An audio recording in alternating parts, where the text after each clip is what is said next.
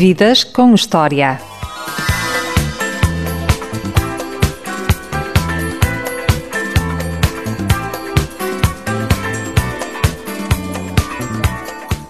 A minha convidada desta emissão está há sete anos na TVI. Já foi repórter do Deluxe, entre outros programas. Atualmente pode vê-la às terças e às sextas a apresentar o Euro Milhões. Hoje não vamos conhecer os números da sorte, mas vamos ficar a conhecer melhor Mónica Jardim. Boa tarde, Mónica. Bem-vinda à Rádio Ultra FM. Olá, boa tarde, Diogo. É um gosto estar a dar uma entrevista para a Rádio Ultra FM. Qual foi o chá que veste hoje? O chá, tu sabes, sabes que eu sou adepta do chá. Foi chá de hum, príncipe, chá de príncipe. Tem assim um sabor de limão. Gosto daquele sabor uh, a terra. Gosto de sentir uh, o cheiro também da terra, daquilo que a natureza nos dá. Portanto, é um chá calmante e digestivo, sobretudo. Tu és uma apreciadora de chá. Adoro chá. A reportagem que fizeste no Quénia foi juntar o útil ao agradável. Foi, sem dúvida, foi um dois em um. Uh, para já, foi uma, uma das viagens que mais me marcou uh, durante os uh, seis anos que estive ligado ao programa de Porque foi a minha primeira vez à séria no continente africano. Um, e curiosamente, é África, sinto por África um um magnetismo, sabes? É como se o continente africano tivesse assim um elo de ligação, um imã, e não tenho ascendentes, não tenho família africana, embora eu seja morena, e há muita gente que me pergunta uh, se eu tenho alguma ascendência africana, ou sul-americana, ou até inclusive da, da Índia, ou indiana, mas não tenho. Agora, o curioso é que eu tenho um elo de ligação com a África que eu uh, não consigo explicar, mas é um continente que é mágico. Uh, mágico pelas cores, mágico pelo cheiro, mágico também pelos sabores, pelo seu povo, pela sua cultura. E sem dúvida, sem dúvida que o Quénia foi uma experiência marcante eh, em todos os sentidos, porque hum, eu já era eh, hum, adepta e fã do chá e quando fui esta viagem foi precisamente para fazer reportagem sobre todo o processo uh, do chá. E então fomos conhecer as plantações, uh, porque o Quênia é um dos maiores importadores do chá do mundo exportadores, peço desculpa, um, do chá do mundo e, hum, e pronto, portanto foi conhecer o passo todo desde retirar a folha do arbusto, que depois vai para a fábrica e aquele todo o processo de oxidação até parar na saqueta. Um, e depois, uh, obviamente, nas viagens há sempre a cereja no topo do bolo, que foi fazer um safari. E eu nunca tinha feito um safari. Portanto, era a Mónica na Selva, não é? Parece aquela banda desenhada da Mónica, não é? Toda a gente conhece o Cebolinha e o Cascão, pronto. O meu era o operador de câmara, que era o Galamba.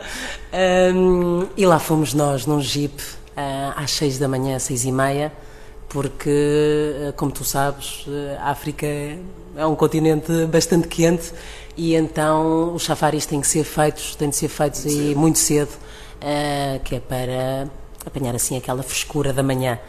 E hum, então lá fomos nós, num jeep que é utilizado normalmente para aquelas equipas do BBC, do National Geographic, e lá ia eu. Neste caso, para a equipa do Deluxe. Exatamente, a equipa do Deluxe. Lá ia eu numa expedição linda, também vestida toda a safari, obviamente que o meu guarda-roupa tinha que fazer pandan com o sítio, não é? E, hum, e, foi uma experiência muito gira porque uh, tanto o Hugo como eu eh, tivemos um, um, guia fabuloso, que é o Sami.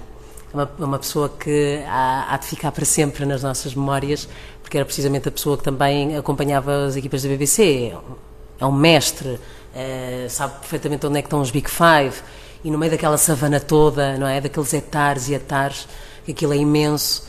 Um, ele sabia perfeitamente onde havia de localizá-los e nós fomos uma equipa sortuda porque nos dois dias eh, que estivemos no Masai Mara conseguimos uh, avistar uma da, daquelas, daqueles momentos especiais uh, que só algumas equipas de televisão conseguem, mas após dois meses ou três, não é? E nós em dois dias, no segundo dia, conseguimos uh, assistir a uma caçada de uma chita, um casal de gnus. Aliás, esse, esse casal de gnus tinha uma cria E então conseguimos hum, acompanhar de perto essa tal caçada e para mim foi um momento único, não é? Ver uma chita com uma cria que já via-se que estava subnutrida, portanto, para aí alguns bons dias que não comia, não conseguia arranjar eh, comida para a cria, não é? Ehm, pronto, o Sami conseguiu avistar que essas chitas nós já nos tínhamos cruzado com ela durante esse safari e conseguimos ver que o, ela tinha avistado uma cria gnus e então, lá está, foi ela ao ataque, mas não conseguiu. O, o gnu pai conseguiu defender a sua cria uh, uh, e pronto, uh, mas foi uma experiência única, consegui ver lá os Big Five, que é o rinoceronte, o elefante, o leopardo, todos aqueles animais grandes, não é? Os, os cinco grandes de, do continente africano e foi uma experiência única. Falavas há pouco que para ver o nascimento dessa cria foi uma questão de sorte.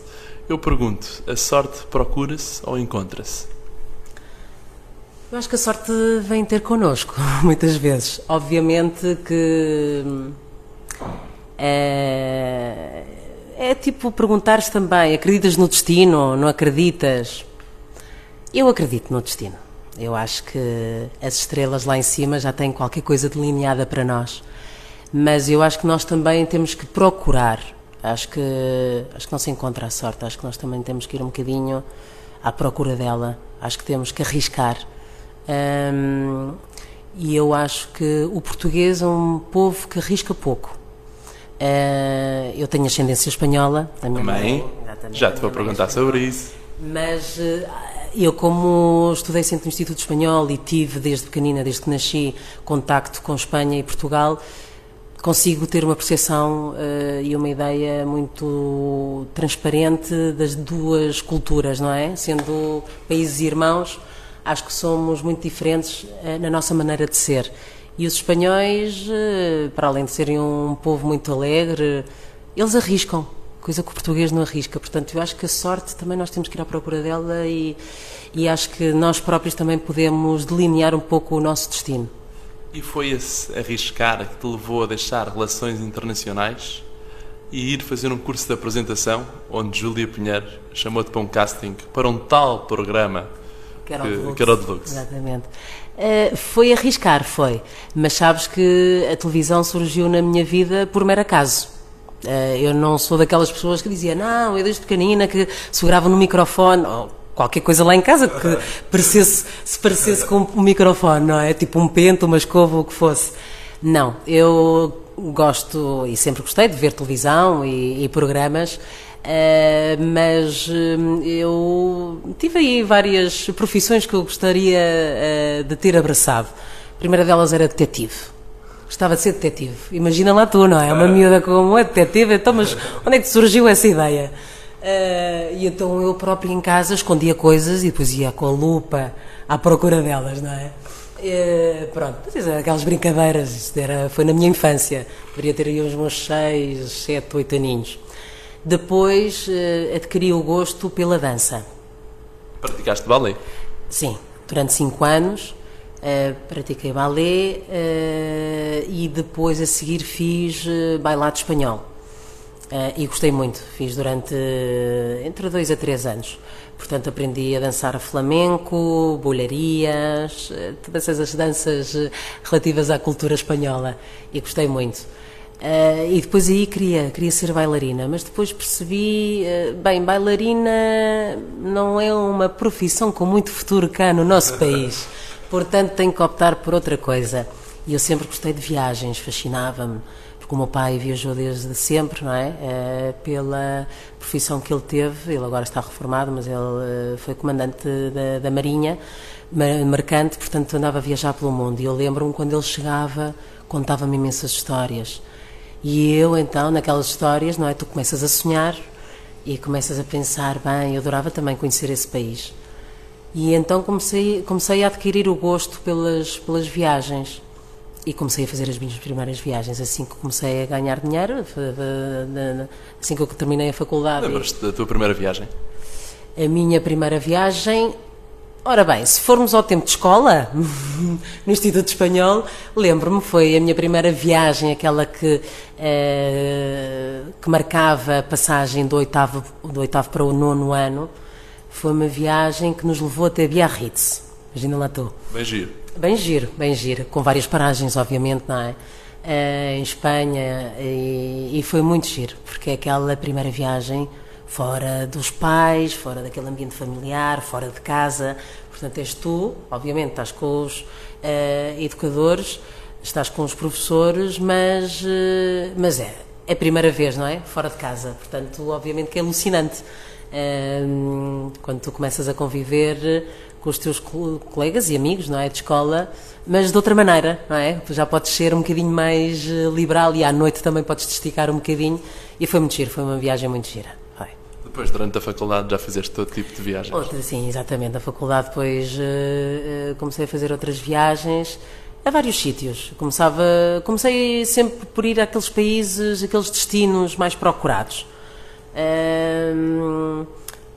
Obviamente, depois assim que acabou a faculdade, e isto, porque já estamos a sair um bocadinho do contexto que me tinhas perguntado, não é? Da, da televisão, estava eu a dizer que eh, depois de ser bailarina queria eh, seguir relações internacionais, precisamente por isso das viagens do meu pai. Ah, e, hum, e então disse: bem, Relações Internacionais é um curso, porque eu queria ser diplomata. É um curso que me vai levar também além, além fronteiras.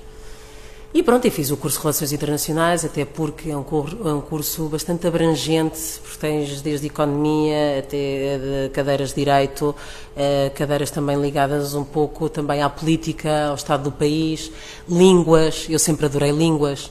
Muito importante na profissão de jornalista. Sim, eh, os idiomas, sem dúvida. E, hum, e pronto, portanto, eu disse, bem, Relações Internacionais, vamos a isto.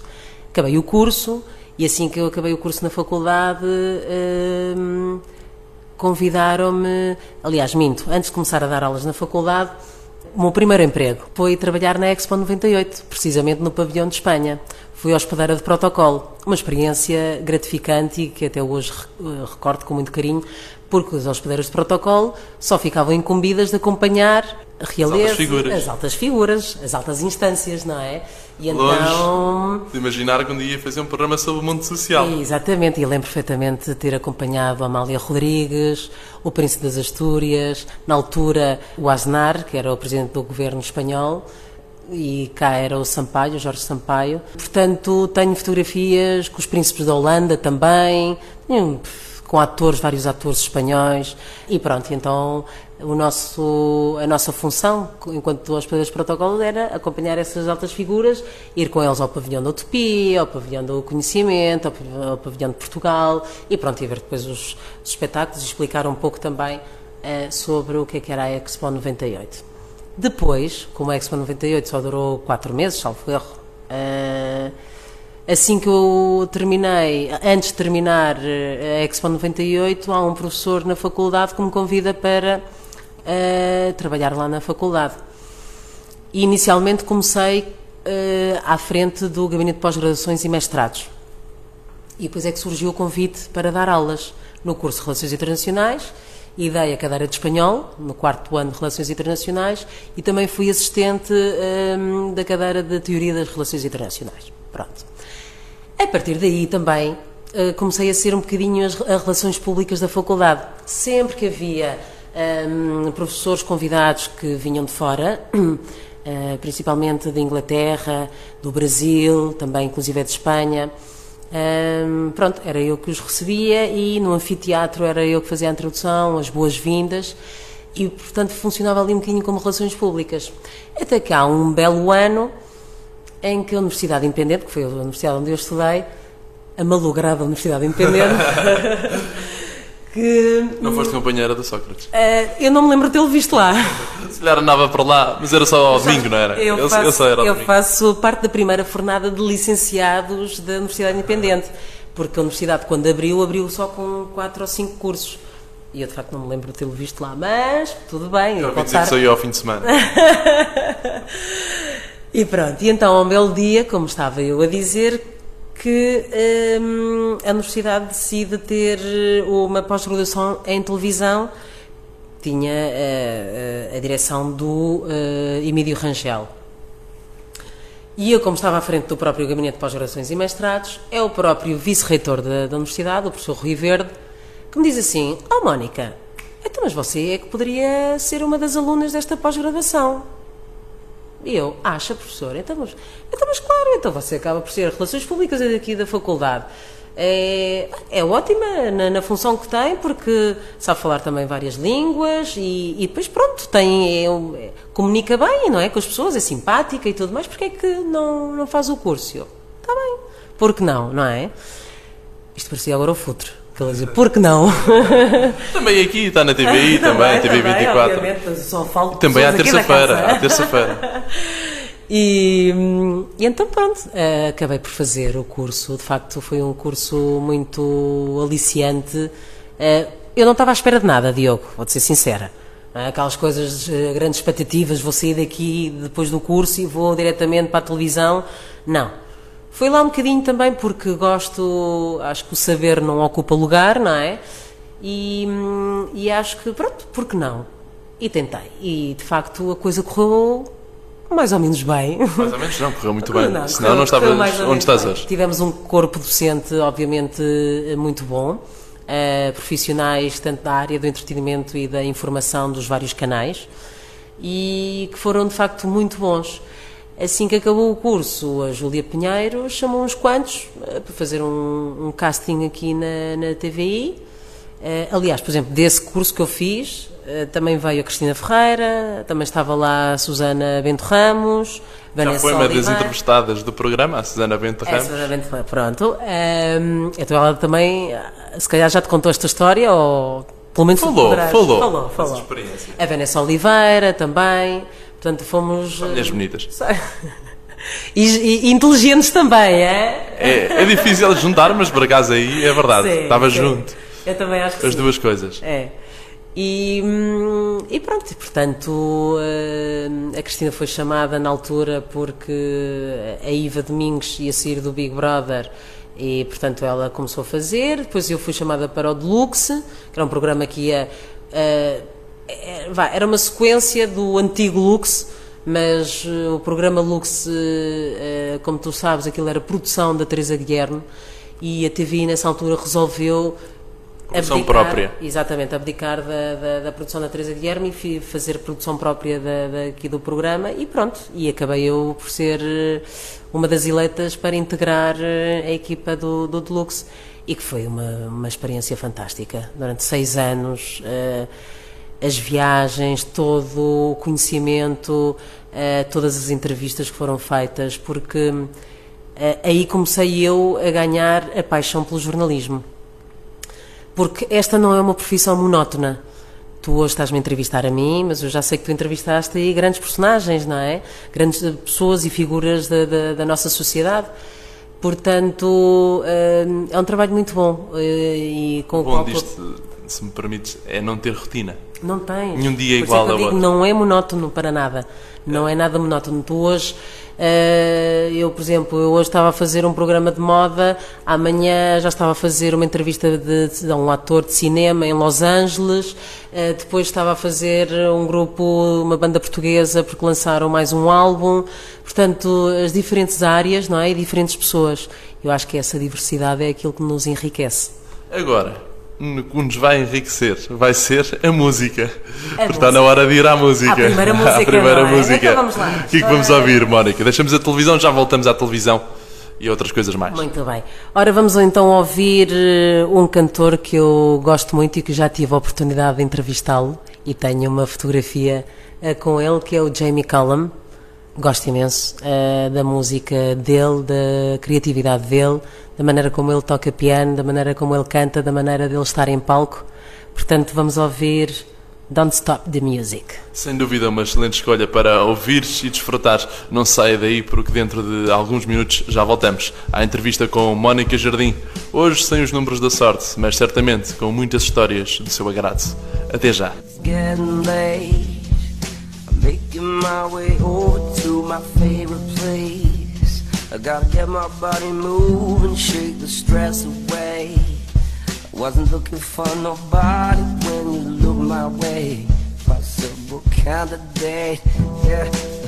Who knew that you'd be up in here looking like you do? You're making staying over appear impossible. De novo à conversa com Mónica Jardim, a minha entrevistada de hoje no Vidas com História. Achas que o Deluxe, um programa que tu fizeste durante 6, 7 anos, permitiu conhecer locais e eventos, e eventos refiro-me, por exemplo, à Semana de Moda de Nova York, que de outra forma não terias um acesso tão, tão fácil? Tu tiveste a espreitar o blog da Tatiana. Pois tive, pois tive. Muito bem. Trabalho de casa. muito bem. Está muito giro o blog dela, não é? Muito giro. Isto agora são à parte. Não, podem ver à vontade. É o close-up, fica aqui. Close-up. blogspot.pt. Exatamente. Ora, pois, eh, claro que sim. O Deluxe abriu-nos as portas para muita coisa, não é? É, Como te estava a dizer há pouco, eh, na primeira parte, de facto, eh, deu-nos a oportunidade de eh, conhecer mundo e conhecer eh, precisamente os bastidores, neste caso, não é? Porque o, o- a Semana da Moda de Nova Iorque foi das semanas eh, é das semanas eh, mais frenéticas da moda em todo o mundo e conhecer os bastidores porque eu também estive em São Paulo na semana de moda de São Paulo também estive em Paris e tudo mais mas a de Nova Iorque tem Ainda para mais para uma mulher, não é? é exatamente Tem outro impacto. Não é que para um homem não tenha impacto, mas para uma mulher Exatamente. certamente tem mais. É, tem muito mais. É aquele ambiente frenético, mas tudo super organizado, sabes? Vês ali o stress dos bastidores, tem tudo a estar a horas, tudo pronto, eh, há horas para tudo, tudo muito bem organizado, uma equipa fabulosa. Ehm, e de facto o Deluxe vai ser sempre um programa que eu vou guardar com um carinho muito especial e que sinto muitas saudades. Eh, porque hum, acho que era um programa transversal em todos os sentidos, não só para quem via em casa, porque dá para todas as idades, mas eh, também porque abordava muitos temas diferentes. Como te dizia, música, moda, cinema, eh, viagens, eh, tudo, tudo tinha espaço no Deluxe. Divertia ensinando. Sim, também. Explorava o entretenimento com um ou outro ensinamento. Sim, sem dúvida, sem dúvida, não é? Sobretudo nas entrevistas. Não se, não se limitava a entreter. Não, não porque qualquer jornalista tem que ter, eh, tem que fazer a sua pesquisa, tem que fazer também a sua investigação. Eh, É divertido fazer essa pesquisa, não é? Porque muitas vezes, eh, quando nós vamos procurar eh, aos sítios mais comuns, tipo Googles e não sei o que, às vezes vem uma informação muito pobre, não é? Que hum, ah, quero mais alguma coisa. E então é divertido tu arranjares forma de como é que eu vou chegar, como é que eu posso saber mais desta pessoa, não é? E então aí vais arranjando sempre alternativas. E obviamente que isto depois é tudo um ensinamento, porque tu próprio estás a descobrir de que forma eh, é que tu queres atingir aquele objetivo. Portanto, tu próprio é que estás a crescer e estás-te a dar hum, a tua própria lição, não é? Estás Também com uma questão de, de organização, porque eram várias peças ao mesmo tempo e havia que controlar bem o tempo para tudo bater certo. Sim, sim, sim. E eu no Deluxe, para além de jornalista, também fiz trabalho de produção. Ahm, foi ali o braço direito do António Lopes da Silva, que era o nosso editor, e portanto permitiu-me também ahm, ter outras abordagens, veres outro, outro ângulo da, da televisão. E é muito giro. Ah, foi, foi, foi uma experiência muito gira e muito marcante para mim e que me ajudou ah, a crescer pessoal e profissionalmente. Depois passaste para o perfil e de- é ainda com uma passagem onde estamos hoje, aqui no estúdio do Secret Story. E agora na apresentação É do Euro Milhões. É verdade. A apresentação já tinha passado pela cabeça ou não? Eh, Já, já tinha passado e há pouco tempo, eh, porque eu, eh, como gostava tanto de fazer jornalismo, reportagens, ir em reportagem, conhecer pessoas, vais criando ali um vício, não é? Acabas por ficar um bocadinho viciado nisso. Obviamente que a apresentação comecei a pensar, por que não também, não é? Experimentar. Vamos lá ver como é que isto também se dá. E pronto, e o que é certo é que também a própria TVI me foi dando oportunidade para, oportunidade para que isso acontecesse. Fizeste vários diretos. Sim, e antes, de, de- do, antes da Casa dos Segredos, que foi, lá está, este, antes da Casa dos Segredos eu ainda fiz uh, um programa de- sobre saúde que era o consultório. TV 24. O TV 24, que era eh, uma semana era eu a apresentar, outra semana era a Carla Pereira da Ascensão. Também da equipa do Deluxe. Também a equipa do Deluxe. Portanto, foi o Júlio Magalhães que nos convidou às duas.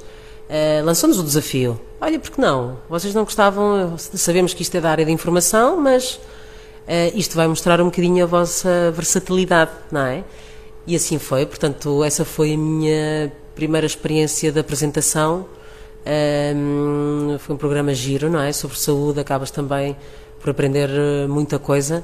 Eh, e, e pronto, eh, dá-te uma bagagem também diferente. Foi a primeira vez contato com teleponto, em estúdio, com croma, como é que as coisas funcionam, não é? E como é que o croma de repente lá em casa parece um cenário virtual lá atrás, não é? Deixa de é magia, exatamente. É magia, é magia da televisão. Depois veio o perfil, foi um programa para mim eh, de uma criatividade soberba. Acho que eh, nunca em televisão eu vi um programa tão completo como aquele.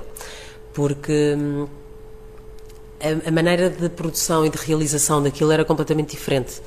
Eh, para já, aí, o tipo, a qualidade de imagem era, era em HD, toda em HD.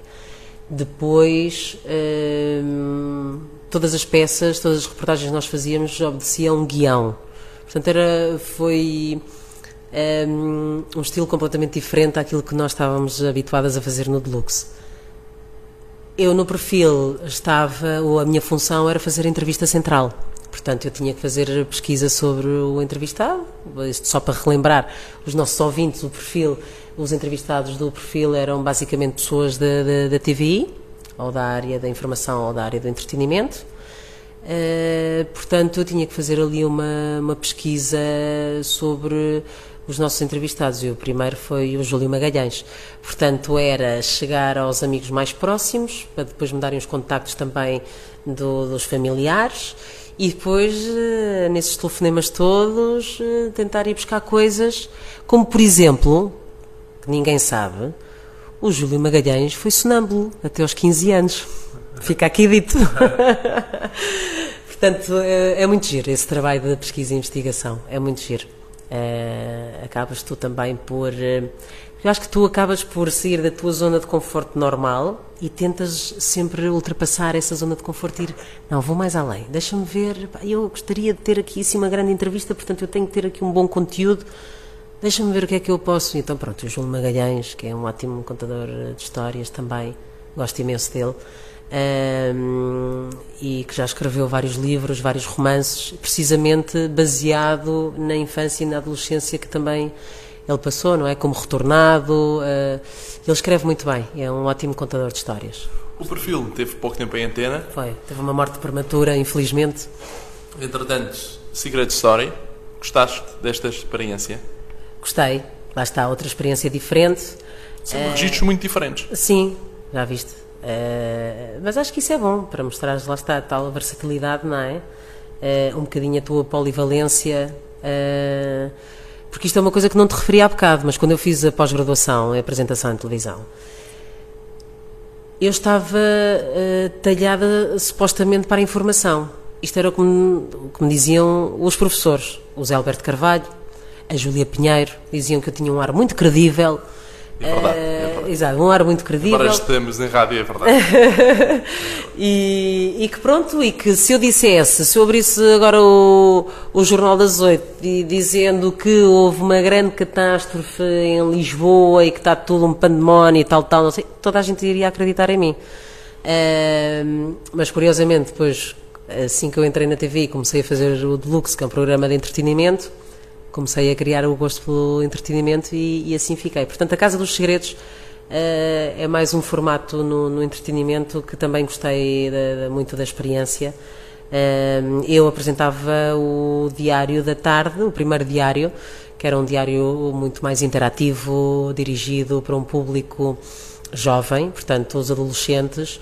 Eh, fazíamos ali íamos picar muitas vezes o Facebook, o nosso site, eh, portanto era um diário completamente eh, dedicado ali às redes, não é?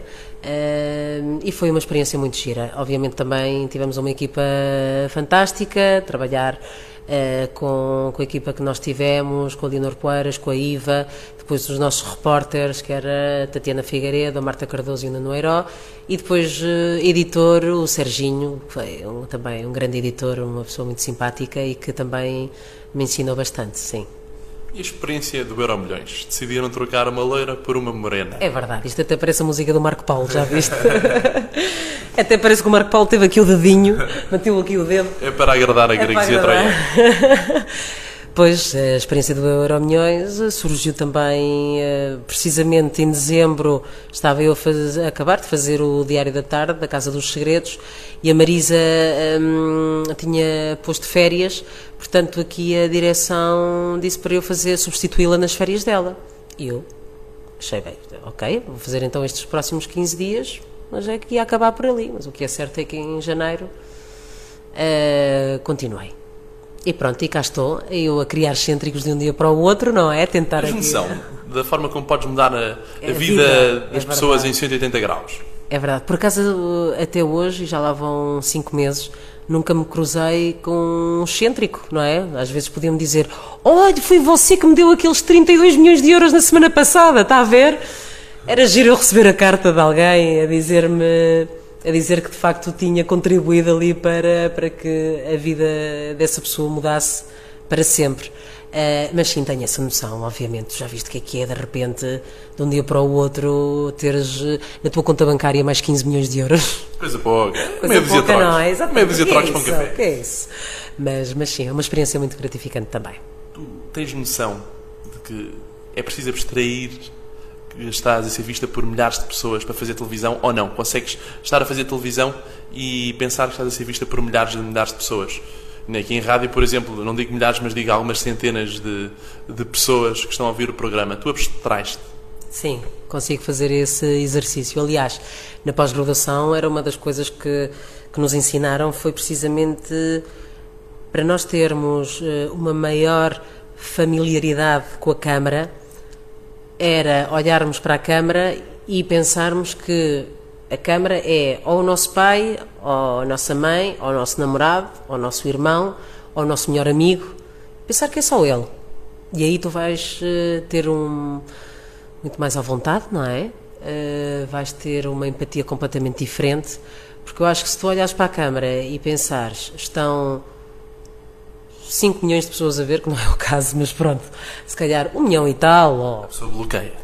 Exatamente, eu acho que sim, não é? E, e vai estar, eu acho que isso vai ser assim, tipo, acho que não vai ajudar eh, depois eh, no teu desenvolvimento, na tua maneira, de, na tua desenvoltura, não é? À frente da câmara. Eu acho que é como se fosse um teste e estás a falar para alguém que tu conheces muito bem. Agora, vamos à música novamente e Vamos. vimos logo a seguir para a terceira e última parte da nossa entrevista à Mónica Jardim. Hoje sem o Euro Milhões. Hoje, quer dizer, daqui a um bocadinho ela vai dar, mas quando der, o programa já foi e hoje estão 44 milhões de euros. Muito dinheiro. Vamos ouvir Mónica. Ora, agora apetece-me ouvir Xadé, que é outra das artistas que também eh, prezo muito e que me acompanha já há alguns bons anos, gosto muito da voz dela. E fica aqui o By Your Side. Para ouvir e desfrutar e já voltamos mesmo para a terceira e última parte. Não saia daí.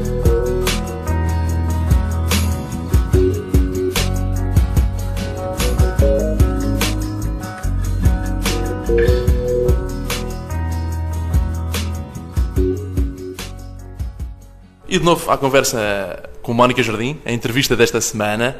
E vamos já na última parte, não saia daí. Qualquer coisa quer ouvir de início já sabe, vai até ultrafm.pt e ouve a entrevista toda desde o início, na versão podcast.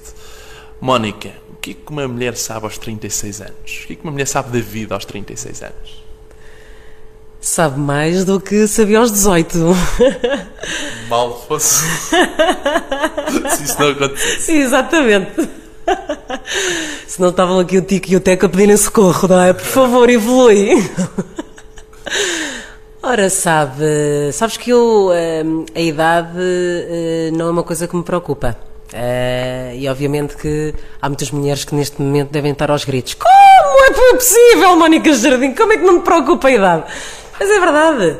Ahm, sempre fui. É curioso que eu, quando estava no Instituto Espanhol e na faculdade, eu fui sempre a mais nova da turma, porque eu faço anos em dezembro. Entraste.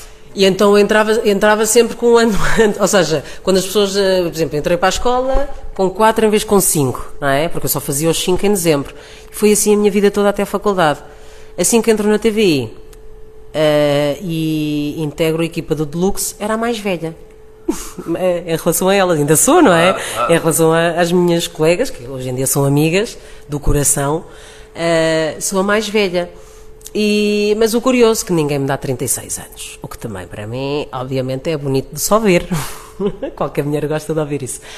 Mas sabe-se muito, sabe-se, sabes que eu, assim que entrei na década dos 30, sinto-me mais confiante, mais segura. Ahm, gosto mais de mim. Agora, ah, depois dos 30, sinto-me mais mulher, ah, mais feminina. E acho que a idade dá-nos isso, não é? Dá-nos a experiência de vida, ah, dá-nos maturidade, dá-nos também beleza. Eu acredito que sim, porque normalmente é. Normalmente, vá.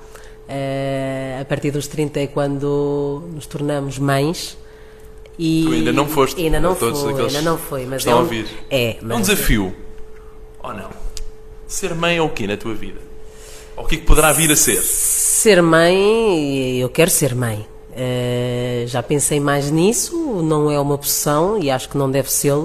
Hoje em dia as mulheres acabam por dar prioridade à parte profissional e acho muito bem. Uma área como a tua, tão competitiva. Sim, e também estamos noutros tempos, não é? A geração dos nossos pais, por exemplo, eu falo por, por- pelos meus pais, a minha mãe nunca trabalhou, ou seja, aos 21, 21 anos eh, foi mãe do, do primeiro filho, portanto do meu irmão mais velho, e pronto, e abdicou da profissão para ser mãe a tempo inteiro, que também é uma profissão, e que eu sempre ouvi a minha mãe dizer que devia ser uma profissão remunerada, ou ser mãe, e dona de casa.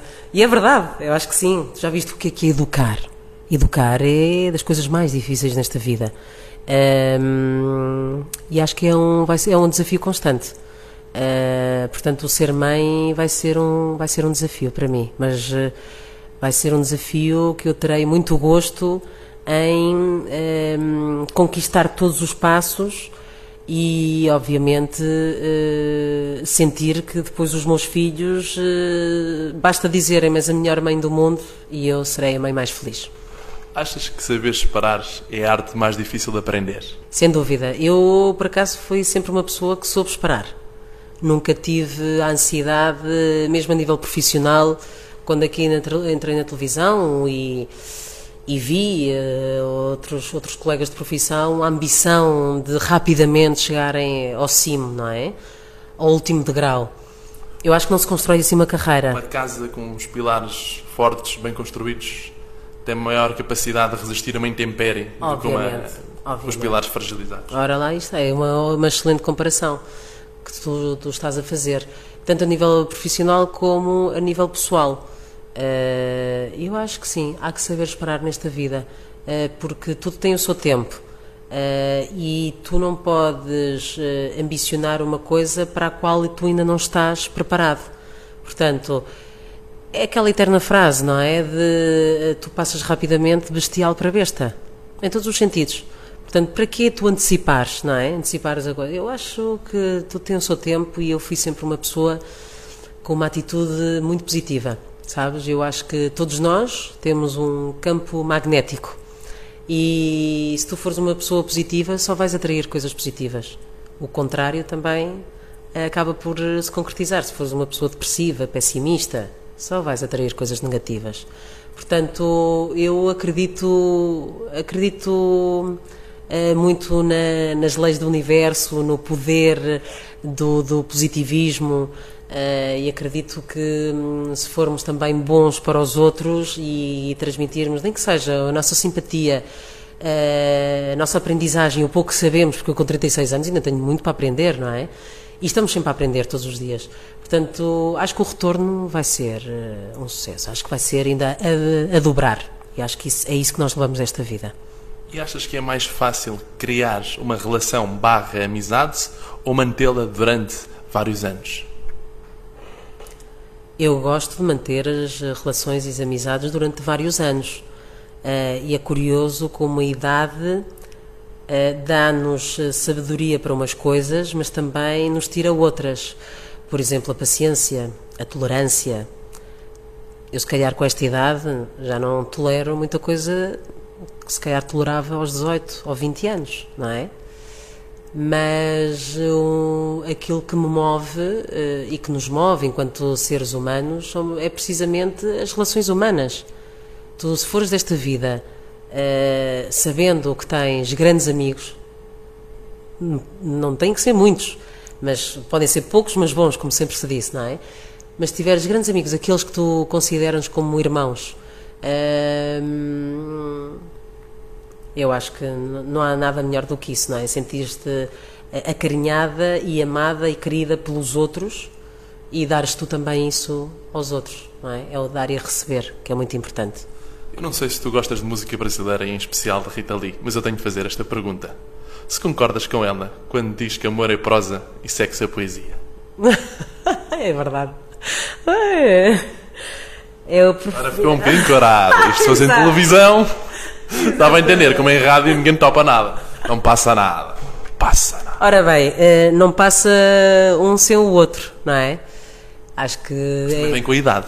É, tem a ver com, também com a idade. Uh, vamos, dar, vamos dando importância mais. Uh, eu acho que os dois têm que estar sempre ligados. Tem que haver ali uma ligação. Uh, mas obviamente que o amor o amor é muito importante. Agora, uh, eu, eu não consigo conceber o sexo sem amor. Sempre amor uh, com sexo. Ela ficou tão envergonhada quando pois eu perguntei é, é isto. não pode ser uma pessoa Não estava à espera. Não estava à espera. Não pode ser. Próxima pergunta. Achas que a base de um bom relacionamento é uma amizade forte? Sim, sem dúvida. Eu, em todas as relações, digo sempre uh, aos meus parceiros, companheiros, que antes de serem os meus namorados, têm que ser os meus melhores amigos. Para mim, isso é muito importante. Portanto, acho que hum, aquela coisa do, dos namoricos, eu nunca fui de ter. Flertes. Não, nem, nunca, nem, nem, nem tive muitos namorados contam-se até o dia de hoje pelos dedos de uma mão os namorados que eu tive. Eh, porque graças a Deus, graças a Deus foram relações duradouras, não é? E para mim, eh, sobretudo, eu, eu gosto de ser lembrada e como uma grande amiga. É, de facto, é uma miúda excelente. Eh, foi boa namorada, obviamente, mas é uma excelente amiga. E a estabilidade pessoal reflete-se na vida profissional? Sim. E o inverso também. As duas coisas. Uh, eu, se não estiver bem uh, pessoalmente, profissionalmente, obviamente tu tens que separar um bocadinho, tens que separar as águas, não é? Porque a televisão é mesmo assim, tu não podes transparecer e tu vês em vários programas emotividades, imagina que te faleça algum parente, algum familiar. Tu não podes transparecer isso para a câmara tens que fazer ali um bocadinho uma quebra, tens que pôr ali um muro, custa o custar, mas é, é mesmo assim. Mas hum, vá, eh, eu sinto que, que, que, tenho de estar bem nas duas áreas, sim. Para que tenho de estar bem na pessoal para também me dar bem na profissional e o inverso. E em que medida as mulheres têm uma sensibilidade diferente da dos homens? Ora, temos o sexto sentido, que já nos dá uma sensibilidade maior do que a vossa, não é? Temos ali aquela, aquela intuição, sabes? Intuição feminina que nunca falha. E, dias. Não, olha que a minha funciona muito bem. a minha intuição funciona lindamente, funciona tipo um GPS, portanto está lá sempre, hum, quase nunca me falhou.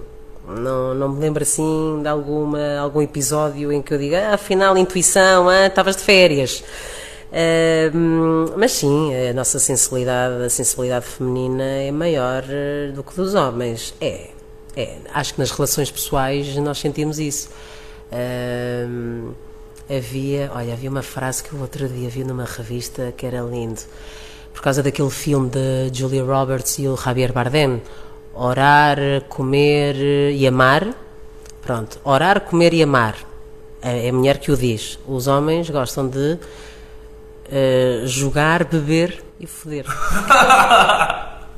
Desculpem, desculpem, mas depois um pingo. Não, não, não, não passa nada. Na boa, na boa. À vontade. É descontração. É próprio de quem faz comunicação. Mal se fosse o contrário. Claro. Não é?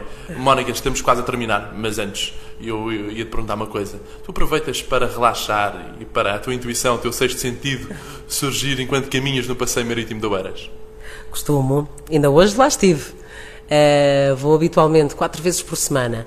Uh, vou lá fazer a minha caminhada, alternado com, jo com um joguinzinho. E gosto muito, gosto muito de fazer desporto ao ar livre, adoro mar, adoro praia. Uh, e acho que temos um país uh, privilegiado nisso e eu moro numa zona também uh, muito privilegiada, não é? Estou ali, moro em Queijas, estou muito perto do Passo de Arcos Carcavelos, ali daquela zona da linha e, e, gosto de conversar com o mar, gosto de conversar também com a natureza. E lá está, isto vai um bocadinho na sequência de, daquela, de, de acreditar naquela, no poder do universo. E eu acho que nada nesta vida acontece por acaso.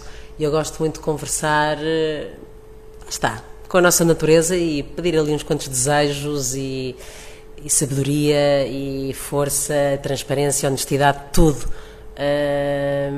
porque somos. só se vive uma vez. E eu já sei o que é que tu me vais perguntar a seguir. Sabe, não, vamos ainda à rúbrica, antes, uma rúbrica muito breve, que é direta à cabeça. Vais ter de escolher uma das duas palavras que eu vou dizer. Pode ser? Para terminar, para encerrar, porque o nosso tempo também está sim, a, voar. Sim. Informação ou entretenimento? Entretenimento. Reportagem ou entrevista? Tem que ser mesmo uma? Não pode ser. Não, a preta ou branca? Aqui não há, não há, não há cinzenta. Reportagem. Nova York ou Quénia? Quénia. Deluxe ou Euromilhões? Deluxe. Termina a seguinte frase: A vida é. Bela. Da minha parte foi um prazer estar na sua companhia. Voltamos para a semana com uma nova vida, uma nova história, um novo entrevistado. Até lá, fique bem, fique com a Rádio Ultra FM. Tchau, tchau. Obrigada. Si alguna vez preguntas el por qué.